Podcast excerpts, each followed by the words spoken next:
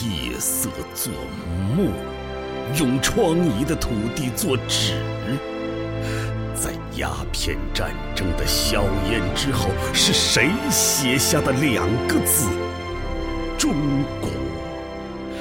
让人读得昏暗，读得疲惫，更让人读得心痛，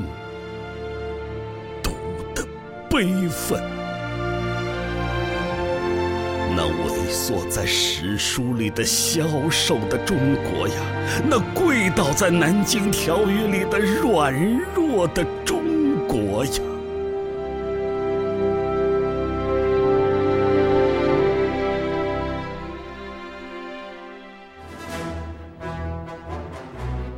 那一天，无数的青年走上了街头，面对淋漓的鲜血，面对惨淡的人生，他们的呐喊如同一阵阵惊雷，激荡着这昏睡的土地。他们就像一束束火焰，在曲折的道路中蔓延，盛开成五月绚丽的花朵。此后他们加入到共产党人的行列中，他们义无反顾地选择了用铁锤砸碎黑暗，用镰刀收割光明。他们走过漫道，他们越过雄关，他们驰骋疆场，他们英勇杀敌。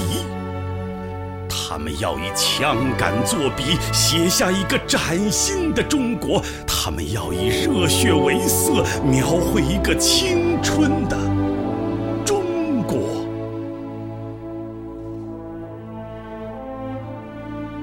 许多年后的今天，当我的目光穿越历史的峰峦，我依然可以感受到呼吸，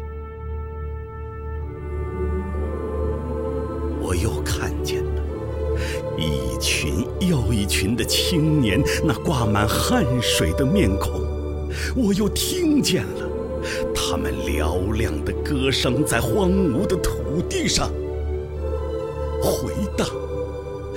他们用无怨无悔的青春在悠悠岁月中写着一首爱的诗篇。岁月悠悠，人生漫漫，那是一首激情澎湃的诗篇，那是一片开满鲜花的风景，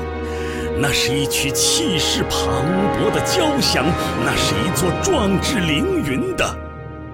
丰碑。中国，我要为你写一首诗，用太阳金色的语言，用心海浩瀚的蔚蓝。中国，我要为你画一幅画，用春天百花的色彩，用五星红旗的光芒。今天，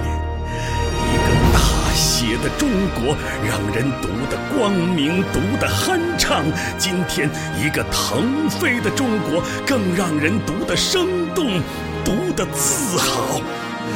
这就是在世界东方喷薄而出的希望的中国，